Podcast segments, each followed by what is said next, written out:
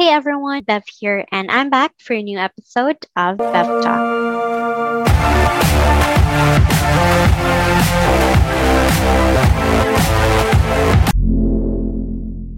First of all, I would like to take this opportunity to thank you guys for listening and supporting my second episode.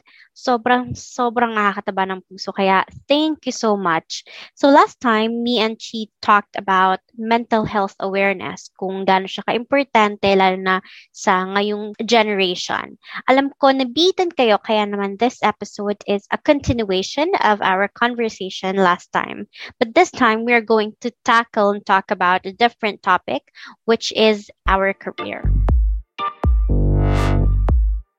Kasi since na, na-mention na rin naman or napag-usapan na natin tungkol sa mga courses, ang alam ko nabanggit ko na sa'yo to before na nung before ako mag-psych sa perpetual, gusto ko din talaga, ang unang course talaga na pinag-iisipan ko is masscom. Kasi nga, di ba, parang medyo mamaboka ako, gusto ko yung nagsasalita, Mm. ganyan. Although, meron kasing, may mga kasabihan kasi dati na parang yung mascom daw, mas komportable. Have you heard of it? Yung mascom mas komportable. Kaya Oo. hindi na ako nag-pursue. Mantra namin yan sa course namin na, na dinidemystify namin kasi hindi Mm. siya totoo. Mm. Kasi diba sobrang hirap naman nung ano nung pagiging mascom. Oo. Tapos yung story talaga kung ba't ako naging psych kasi nung time nung year natin, nung year ng graduate graduation natin, alam mo ba na psych yung number one na madaming kumukuha. Syempre ako naman, ay psych. Parang magandang magkaroon ng title ng doctorate ah. Yun pala, Oo. BS psych pala yon BS pala yung nagdo-doctor. Eh, yung available sa perpetual nun, AB. AB. Tas mag mag one year pa ako para mag-doctorate. Tapos ayun, pero okay lang naman kahit hindi ko siya pinursu kasi tinamad din ako, 'di ba? Sobrang tamad ko talaga mag-aral. Hindi ko nga alam ko hindi ko alam, parang siguro yun nga, one one impact na din is na ano kasi ako, masyado akong namulat agad sa ano yun, sa work na-enjoy ko agad yung pera eh. O, na-enjoy ko agad yung pera, ano, chi. Ano, parang, ba't pa ako mag-aaral? May pera na ako, tatrabaho na din ako. Alam mo, yung mga ganun. Ang hirap ganun. Ay, sobrang, siguro yung naging struggle ko din nung, nung nagka-work ako. Yung, meron kasing instance na parang hindi ko na alam yung kung anong klaseng career yung gusto kong tahakin. Kasi parang, alam mo, parang feeling mo stagnant ka. Hindi ka gumagalaw. Kaya nagkaroon ako ng time na nag-hop ako ng center to center. Kasi parang, alam mo, parang ang dali lang sa akin na i-let go kasi it's not something na gusto ko talagang gawin. Kasi parang nalolos nga ako. Gusto ko maging writer. Gusto kong maging singer. Singer? Singer, totoo ba yan? Naisipan mo yan? Hindi, joke lang yung singer. Gusto ko maging composer. Gusto ko mag-compose ng Ah. song, yung mga ganun. Gusto talagang write talaga. Tapos may may instance pa nga, Chi, na apply ako as ghostwriter sa Upwork. Pero Wow. ni-require kasi nila na may, na may experience ka. Eh, wala naman ako experience. So, malamang, rejected ako agad. Parang ganun. hindi man lang ako umabot dun sa may ni-review yung profile ko. Hindi man lang rejected na agad. Kasi may questionnaire agad eh. Do you have experience? No. Malamang reject ka agad. Diba? Yung mga ganun. Ano bang, ano bang edad ako nun? Parang siguro para sa akin ha. Nasa 20s ako nung nagkaroon ako ng career crisis na tinatawag. 30s ka na ba ngayon? Hindi, 20 years old siya nag-start. Pag Early 20s? Mm-mm. oh. Paglapag ko ng 20s, dun ko naisip agad na gusto ko ba itong ginagawa ko? Alam mo yun? Kasi nung 19, go lang eh. May nabibili pa ako, ganyan. Pag pag-reach ko ng Oo, 20 years old, sobrang dun ako nagkaroon ng career crisis kasi nga hindi ko alam yung path na tinataha ko. Kaya itatanong ko yun ngayon sa'yo, na what has your career path been? Ang career path ko ay parang snake and ladders. Ang dami examples. Snakes and ladder talaga. wala lang. Gusto ko lang siyang i-reference dun pero wala siyang connection. Um, Akala ko may connection. Akala ko sabihin mo, pataas, pababa.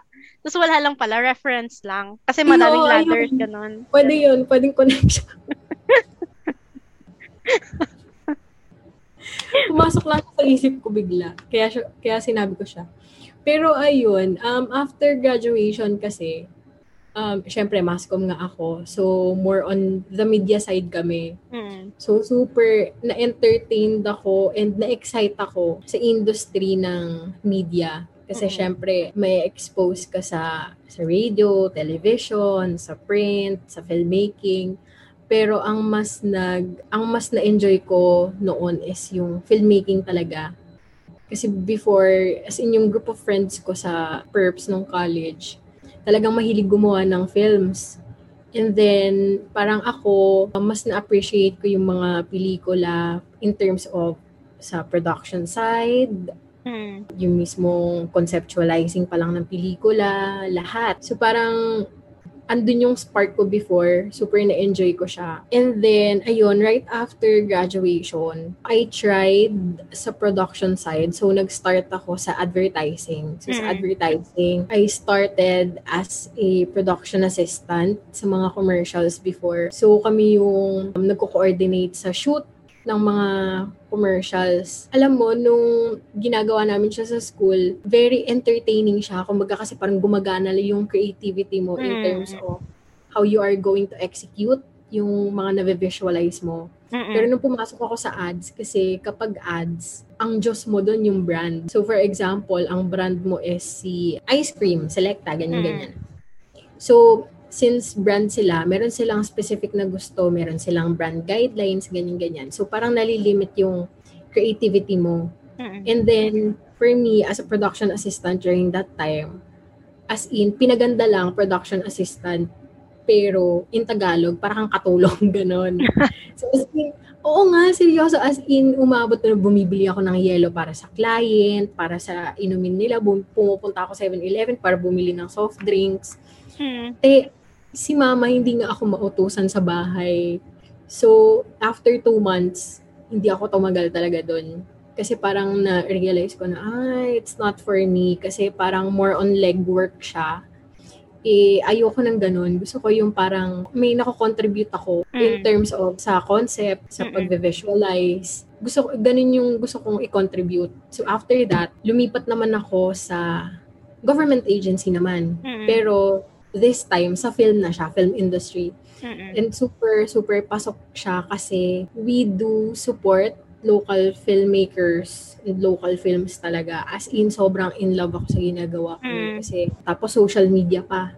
Eh, mahilig ako sa social media during that Mm. time, especially parang yun pa ata yung mga times na nagta-Tumblr pa ako. So, super active ako. Um, parang it's very rewarding on my side to be able to to offer help sa local filmmakers natin. Parang the simplest things ng pagpo-post lang ng about sa film nila, promoting online, ganyan, creating campaigns, kung Mm. paano sila matutulungan sa pag-market ng mga pelikula nila, yung mga ganong kasimpleng bagay. And then, nag hold kami ng mga seminars to Mm. support yung mga budding filmmakers or yung mga aspiring local filmmakers talaga na pwedeng maging future filmmakers, pwedeng maging future Ricky Lee, Mm. um, mga future Brillante Mendoza, lahat ng mga iconic filmmakers natin. So, parang we were able to hone and help them para makapasok sa industry talaga. So, as in, super na-enjoy ko siya. And then, nagstay ako sa FDCP for almost three years. Mm. So, ang dami ko naging experience sa work, ang dami kong nakilalang tao. Pero parang, syempre, I feel na parang bata pa, bata pa kasi ako. So, I want to experience parang different industry or a different job. So, parang after the three years, kasi feeling ko ang tagal-tagal na noon three years na yon ang dami ko nang natutunan, ang dami ko nang nakilala. So, I think it's time to try yung iba naman. Kasi ako, ako ah, ang, ang napulot ko sa pinsan ko. Kasi before, gusto kong itry mag, ah, mag-apply for abroad Mm. sa Singapore. Pero kasi working pa lang ako noon with FDCP and medyo bagong graduate pa lang. And tumatak sa akin yung sinabi niya na parang kuha ka muna ng mga experience mo sa work Mm. parang try mo muna mag-work ng isang taon sa ibang industry, ganyan-ganyan. Para mas maging well-rounded individual ka in terms of sa work. So, ayun. After ko mag-FDCP, I decided na mag-apply sa advertising ulit. Pero this time, sa advertising agency na, nagki-cater and nagsusupport na sa mismong brand. So, doon sa advertising agency na pinasukan ko, project manager na ako. Mm-hmm. So, I coordinate with the brand itself and also yung creative team, internal creative team ng um, agency. So sa agency na pinasukan ko, kami na mismo yung nagko-conceptualize, kami mm. yung nagbi-make sure na everything goes well and everything is according doon sa gusto ng mismong client. So meron ng creative input. Mm-mm. As in super enjoy ko talaga yung work ko. And yun, unfortunately, yun yung kinimento ko kanina na parang na, na-lay off ako Kasi nga during the pandemic. And then, um, right now, I'm currently connected with a brand na. So parang ano, nakakatuwa lang. There's an elevation Mm-mm. na parang you started as a production staff. Mm-mm. Tapos, I was able to work in an agency na nagki-cater ng mismong um, local films, mm-hmm. nagsusupport ng mga filmmakers and the film industry. And then right after that, bumalik ako sa advertising, pero mm-hmm. that time, um, andun na ako sa creatives. Um, nasa creatives na ako na side. So mm-hmm. parang meron siyang, nag-evolve siya. And then right now, brand naman ako. Mm-hmm. So kumbaga with the agency before, nag-cater kami ng brand. Ngayon, nasa brand ako, nag-work. I'm still working as a social media, social media and community specialist, content specialist naman sa work na yon. Actually, ngayon, I resigned. nag-resign nag-resign ako, nag-resign ako sa work na yun. And for the fifth time, for the fifth time, mag-move na naman ako mm-hmm. to another industry. Pero same ano pa din, same career pa din as a social uh, as social media pa din. Pero this time um it's a different path ng social media I would say kasi the usual stuff that I do is I create content. Ako, as in yung mga creative inputs. Social media, yung mga posting, copywriting, yung content management, Mm-mm. yung make sure na okay yung mga materials na na-out. So parang mga ganun. Pero this time, parang I would want to experience yung 360 view ng social media. Kumbaga, mm-hmm. nasa analytic side naman ako. Mas nandun ako sa side ng mga insights. Mm-mm.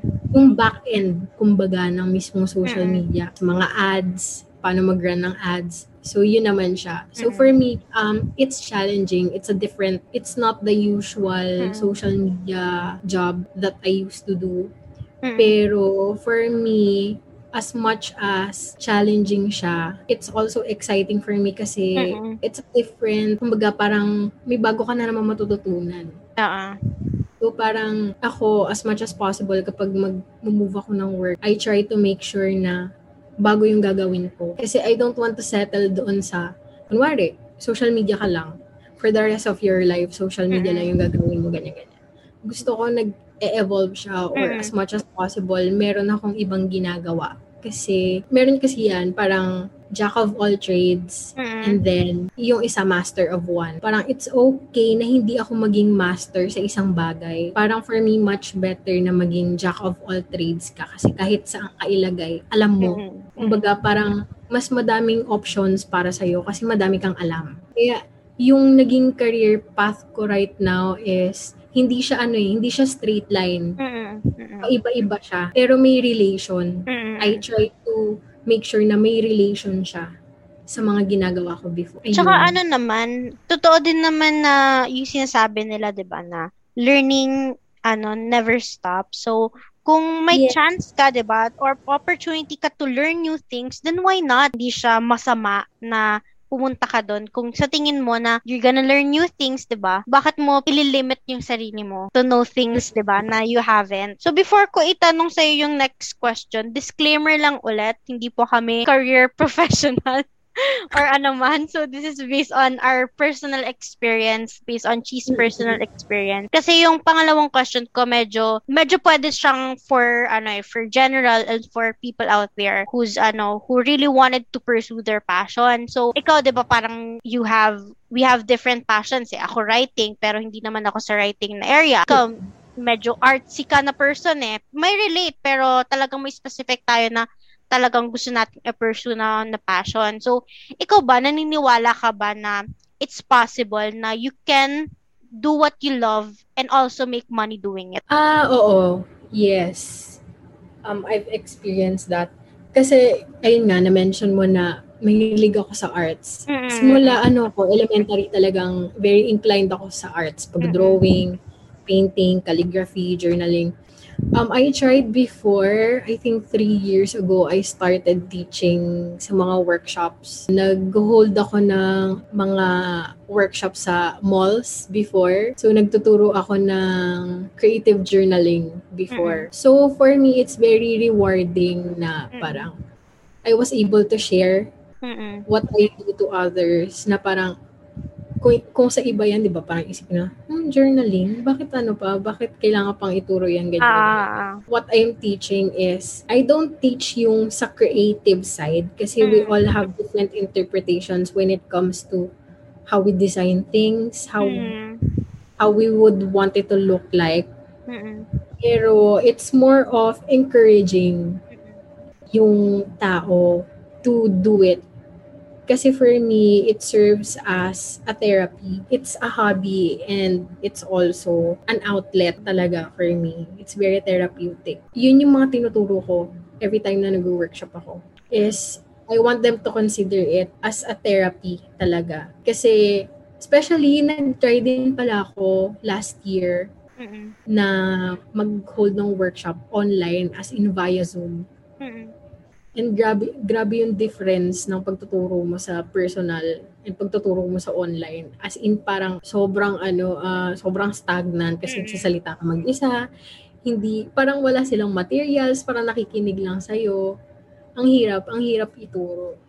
Pero the reason why ginawa ko siya is because I wanted to suggest na magkaroon sila ng bagong, kumbaga bagong pagkakaabalahan, bagong gagawin, ganyan. At saka may mga times kasi na yung sa question na to, may mga times na kapag sobrang gustong-gusto mo yung ginagawa mo, may mga times na kung magkano man yung na-earn mo doesn't matter na eh. Kasi you're mm-hmm. enjoying it so much. Alam mo yan, na parang nakakalimutan mo na, ay may bayad pala to. Pero parang okay lang kahit magkano kasi ito talaga yung gusto ko eh. Ito yung passion ko. So, sobrang worth it na ma-share mo siya to other At person. At saka nakakatuwa na yung mga umattend sa mga workshops ko before, Mm-mm. naging friends ko sila. Mm-mm. As in, nakaka- tinatag nila ako sa mga post nila pag nagpo-post sila ng ang mga spread na ginagawa nila. Yung iba, mga nakaka-chat ko pa. So, yun, yun nakakatuwa yung connections na nabibuild mo dun sa community na kinreate mo. For me, kasi it's a passion and also it's a hobby pero hindi siya naging, uh, I mean, parang hindi siya naging ganun ka-effective for me in terms of sa pag-produce ng money. Kasi let's be honest, talagang mahirap, mahirap kumita sa arts. Especially, uh-huh. um, hindi lahat ng tao is nag invest talaga sa ganun. So for me, um, happy naman ako na ginagawa ko siya for myself. I mean, it's a good investment kasi you're investing for yourself. So maganda na nagsispend time ka to do yung mga ganong klaseng art. Kahit ginigastosan mo yung gamit. It helps you to to maintain your well-being. Kaya yun, on that part, parang kahit hindi ko siya pinagkakakitaan, rewarding siya for me. For me kasi parang sineseparate ko din ang day job sa ah. mga ganyang part-time. Mm-hmm. So for me, talagang day job talaga ang main source of money. Tapos parang pina-part-time mo lang din siya kasi syempre mm-hmm. somehow meron ka pa rin naman talaga kinikita pa um, dun sa ginagawa mo. Hindi ko alam mm-hmm. kung itatanong ko pa sa yung next question ko eh kasi from yung kwento na ginawa mo nun sa may unang inask ko sa'yo, nag-take risk ka na din talaga tsaka um- umalis ka sa comfort zone mo pa, by ano eh, by moving to different companies to to learn. So kasi yung question dito is kung willing ka ba to take risk with your career and your comfort zone. So siguro naman clear naman siguro na you are kasi dun pa lang sa career path mo you have been. So yun na lang. Um ang question ko na lang na next is was there a career setback you faced which you later realized was an advantage? Ako kasi, when it comes to job, alam ko kung ano yung gusto kong kunin Mm-mm. And yung ayaw ko. Kumbaga, wini-weigh out ko sila kung ano yung mas tingin ko saan ako mag-grow, Mm-mm. saan mag-grow ang yung skills ko, saan mag-grow ang pocket, ganyan. Kasama na yun siya. Pero, um, wala naman, wala naman ako naging setbacks or parang ni-regret sa career ko. Kasi lahat naman parang um, minimeasure ko talaga if magiging okay sa akin. Chine-check ko kung saan yung magiging strength ko, saan ako mag-grow. Ako siguro share ko lang. Um, meron kasi akong ganito, meron ako na-experience sa kanya na career setback. Although, hindi siya talaga rejected. Parang, di ba, I was promoted as, sabihin natin na um, I was promoted in specific position in job. Mhm. And then, parang ilang months lang, nag-quit din ako.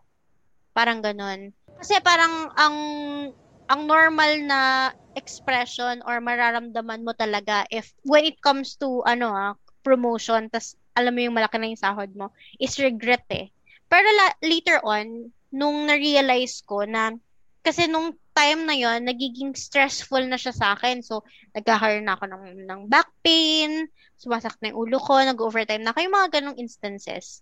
And then, Mm-mm. yun siguro para naman sa akin, yung parang may mga times na hindi ko na feel or hindi okay lang na hindi ka mag-regret, lalo na kapag may nako-compromise na sa sarili mo. Yun nga, yung parang nasa-stress Yes, ka na, nako-compromise na yung yung pahinga mo, yung mental health mo, parang hindi kasi siya kawalan. Kesa totally ma malunod ka dun sa depression and anxiety and stress mo, mas mahirap ulit yun. Kesa yung Mm. pinili mo yung career na to kasi parang gusto ko to, ganyan. Pero at the end of the day, nawala mo naman yung sarili mo. Parang ganun lang. Ganun lang Yeah. yung na, na- ano ko na na-experience ko. But the- again, that's on my personal note. Doesn't mean Mm-mm. na you, you can do it as well. That's our personal note naman. Alam mo yung mga, dati nung high school, hindi ko alam kung naalala mo pa, pero may mga ganong activity, di ba, sa school. Yung susulatan mo yung, yung sarili mo kung anong gusto mong sabihin, ganyan. So, ganun din. Ito yung question ko sa'yo. Kung ano yung advice na ibibigay mo sa sarili mo ngayon about where you are in your career based on where you want to go. Advice. Mm, ako kasi yung type of person na pagdating sa job is go with the flow as long as um as long as nag-grow ako sa skills ko and nakakatulong siya sa akin in the future. I think ang advice ko na sa sarili ko is to continue taking risk kasi so Mm. far wala wala wala naman akong ni-regret doon sa mga Mm. tinake ko before and actually nakahelp pa nga siya Mm. na mas maging well-rounded employee ako Mm-mm. kumbaga and also parang to focus ganyan focus more less tulog More exercise, more, ano, less tulog more healthy work lifestyle, ganyan. Oo. Para sa akin naman, yung siguro yung advice ko na masasabi ko sa sarili ko na, kasi 'di ba parang sobrang layo nung ng gusto kong mangyari or yung gusto kong career sa career Mm. path na na pinupuntahan ko. Parang ano lang din, hindi lang sa sarili ko, pero dun din sa mga tao na na parang they're experiencing the same thing sa akin, hindi siya failure kapag Mm. hindi mo na-reach yung dreams mo agad-agad. Kung nag-change ka ng route or iba yung path na natahak mo. Kasi eventually naman, makakamit mo rin naman yon Hindi naman ibig sabihin na totally i-give up mo na siya. Pero hindi din ibig sabihin no, na nag-fail ka na kasi iba na yung career na pinatahak mo. It, it's okay to to change path, to change course, to change career. Tumatak sa akin before nung hindi ko na, na na-reach yung dreams ko. Parang feeling ko din nag doon din nag-start yung depression ko, yung stress ko, yung anxiety ko, yung mga insecurities ko kasi I was thinking na that's it, that's the end of me, na failure na. Pero yun nga, eventually, as time goes by, thankful naman din ako na nare-realize ko din na it's okay pala na hindi ko agad-agad makuha yung dreams ko. Kasi it yeah. doesn't mean, it's not the end of opportunity pa naman eh. Meron pa rin akong chance to grab it. Parang isa sinabi mo nga, 'di ba? Yung sa pag-change ng job or ng career, okay lang yon as long as may napupulot ka. Yun nga, eventually naman, ma-realize mo na, ay, buti na lang na-experience ko to kasi nagamit ko tong skills na to. So, ikaw naman, yeah. Chi, ano yung ma, ma, ma-advise mo sa mga, yun nga, yung mga tao or mga kabataan kasi, syempre, dumaan din tayo sa phase na ganun eh, na confused tayo. Actually, confused pa rin nga tayo hanggang ngayon eh, pero yung oh, mga until mas, now. Um, younger sa atin. Because, just because na tinatanong mo ko about career, about um, advices, ganyan-ganyan, mm. doesn't mean na successful na po ako in Tama. life. That's just my experience. We're also confused. Oo, oo, oo. So, ito yung current experience namin sa life. Again, di po kami experts. Mm-hmm. Pero ayun, I just want to share lang. 2019, I applied for masters. Mm. Nag-apply ako ng masters in communication kasi I thought na it would help me to get better opportunities. Mm-mm. Kasi 'di ba, pag may MA ka, mas maganda yung opportunities na papasok sa iyo kasi mayroon kang name, kumbaga parang um mas professional ka. Mm-mm. Dahil may MA ka as a graduate ng communication. I just want to share an honest story na I dropped out last year Mm-mm. sa MA ko. And I shouldn't be ashamed to say na nag-drop out ako Mm-mm. Or what. Kasi parang um, there's this judgment, di ba? May, may mga ganyan na judgment na parang apply, apply kasi ganyan, tapos hindi mo itutuloy, bla bla bla. Uh-uh. Tapos parang, bakit ka umalis ng ganyan? Pinost mo pa yan to, nag-announce ka pa na nag-MA ka, bla bla bla, tapos aalis ka lang pala. Parang, why should I care sa iisipin ng ibang tao Mm-mm. if continuing it would not be very beneficial sa akin. Mm-mm. Ang why would I continue it for the sake of Mm-mm. just proving to others na ay tinapos ko yung MA ko ganyan ganyan. Mm-mm. Pero realizing after two semesters, I don't want to risk na tapusin siya kasi it's not rewarding sa akin kasi parang I feel like hindi siya yung tamang course na kinuha ko. Mm-mm. Hindi ko siya nire-regret na tinake ko siya. I mean, super proud ako sa sarili ko na nag-take ako ng risk to apply Mm-mm. and to study again, even just for a year. As in, super proud na ako sa sarili ko nun. Kasi yun yung mga time na naiingit ako sa mga students na nag-aaral Mm. sila, parang gusto ko rin mag-aral uli. So, I think during that time, parang ano lang siya eh, impulsive decision. Mm-mm. As in, super impulsive decision lang na nag-apply ako ng master's ko. And then, realizing it now, parang I don't think at this moment, it's very important Mm. for me to prioritize. Kasi, alam mo yun, you can make your way up Mm-mm. even without giving too much of your time sa ganun. It's very helpful. Mm. Pero there are different ways for you to go up. I mean, kailangan mo, kailangan mo sa mga nasipag, ganyan-ganyan. Kasi for me, mamaya, meron kang MA, ganyan-ganyan, pero hindi mo naman siya magamit ng tama. Mm, mm, mm, mm. So, yun. Pero my point is, kaya hindi ko siya tinuloy is, hindi ko siya na-enjoy. Mm-mm. And hindi siya na yung currently, yung career path na gusto kong i-pursue. So parang ayokong pilitin yung sarili ko na tapusin siya for the sake of dun sa mga tao na nag-aantay na, Mm. uy, di ba, ano, nag-take ka ng MA, ganyan-ganyan. Kailan ka gagraduate, ganyan-ganyan. So, I don't want to be ashamed doon sa fact na, yes, I dropped out kasi I don't feel like it's going to be beneficial for me. Mm-mm. So, yun. So, parang I don't have to live up doon sa Mm-mm. expectations ng other people. Kasi, if magfo-focus ako sa ganun, and kung iisipin ko yung iniisip sa akin ng tao, Mm-mm. parang, ah, mas-stress pa ako. Mm. And hindi ko naman na dapat ini-stress yung sarili ko sa ganong Mm. klaseng bagay. Kasi, first of all, it's my life. Mm-mm. Mm-mm. So, yun. I know what's gonna work for me. Mm-mm. So, yun lang. Just want to share that. Mm.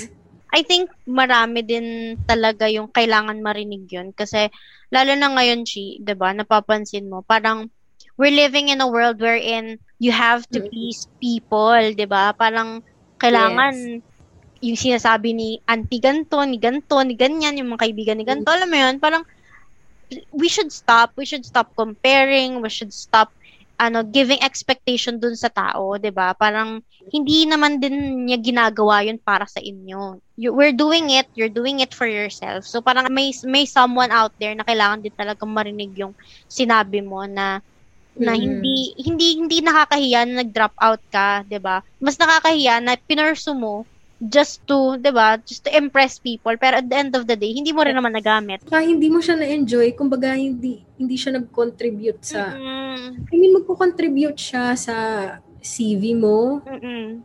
sa credentials mo. Mm-mm. Pero to you as a person, parang ang hirap kasi pag pinilit mo yung hindi parang wala nang spark sa 'di ba? Oo, totoo. Parang ano lang, parang nag-aksaya ka lang ng time. Tsaka yun nga, Oo. nakaka-drain kasi yung ganong feeling. Yung hindi ka na masaya, pero talagang pinupush mo lang kasi nga you're trying to impress someone or gusto mong patunayan yung ano, yung isang bagay, isang tao, isang syudad, ganyan. Nakaka-drain Mm. yun. Eventually, ikaw din yung madidrain na parang ayoko na. Parang ganun. Mas Mm. yung ganong feeling. At saka yung to be honest ah, yung mga tinuro sa amin is kaya ko naman ma-acquire online. Mm-mm. Lalo na mahilig naman ako magbasa-basa sa Mm-mm. online. That's why ang naging alternative ko talaga during that time is yun nga, nagtitake ako ng mga short courses, yung mga certifications. Mm-mm. Kasi when you sum up that, ang dami na din pampa, dami na din sa credentials yun eh. Totoo. Kumbaga, you can also choose pa kung ano Mm. yung gusto mong matutunan. So, Oo. mas nag-rely ako sa mga ganong bagay instead of pushing talaga yung MA Mm. ko. Kasi accessible naman eh. Actually, lahat nga eh. Sobrang Mm. sobrang lucky ng generation na to kasi almost everything sobrang accessible sa kanila. Tama yung point na na pinush mo dun na parang to be honest din naman talaga is makikita mo or matututunan mo rin naman talaga siya through internet, through online. 'Di ba? May Yeah. options ka pa to choose what you really wanted to study or what you wanted to learn. At saka for me, um, minsan kasi maano ko, in advance ko yung mga naiisip ko. So parang naisip ko or na-realize ko na parang hindi, feeling ko hindi mag-work for me yung pag-MA. Mm-mm. So ayun, kaya na-realize ko na parang I don't have to push it Mm-mm. kasi feeling ko um, hindi ko siya, parang hindi ko rin siya magagamit ng maayos. Mm-mm. Kumbaga, I look for other ways kung paano ma-up yung sarili ko talaga. Mm.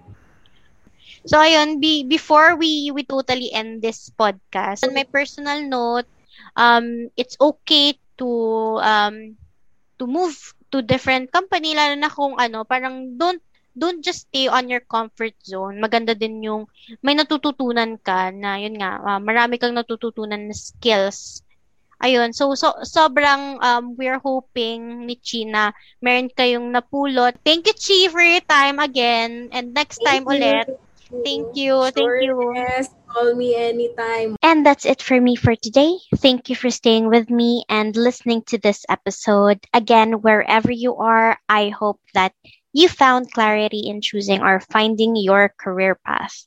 Always remember to never give up and just keep on working on your dreams. Again, good morning, good afternoon, and good night. Talk to you soon on my next episode.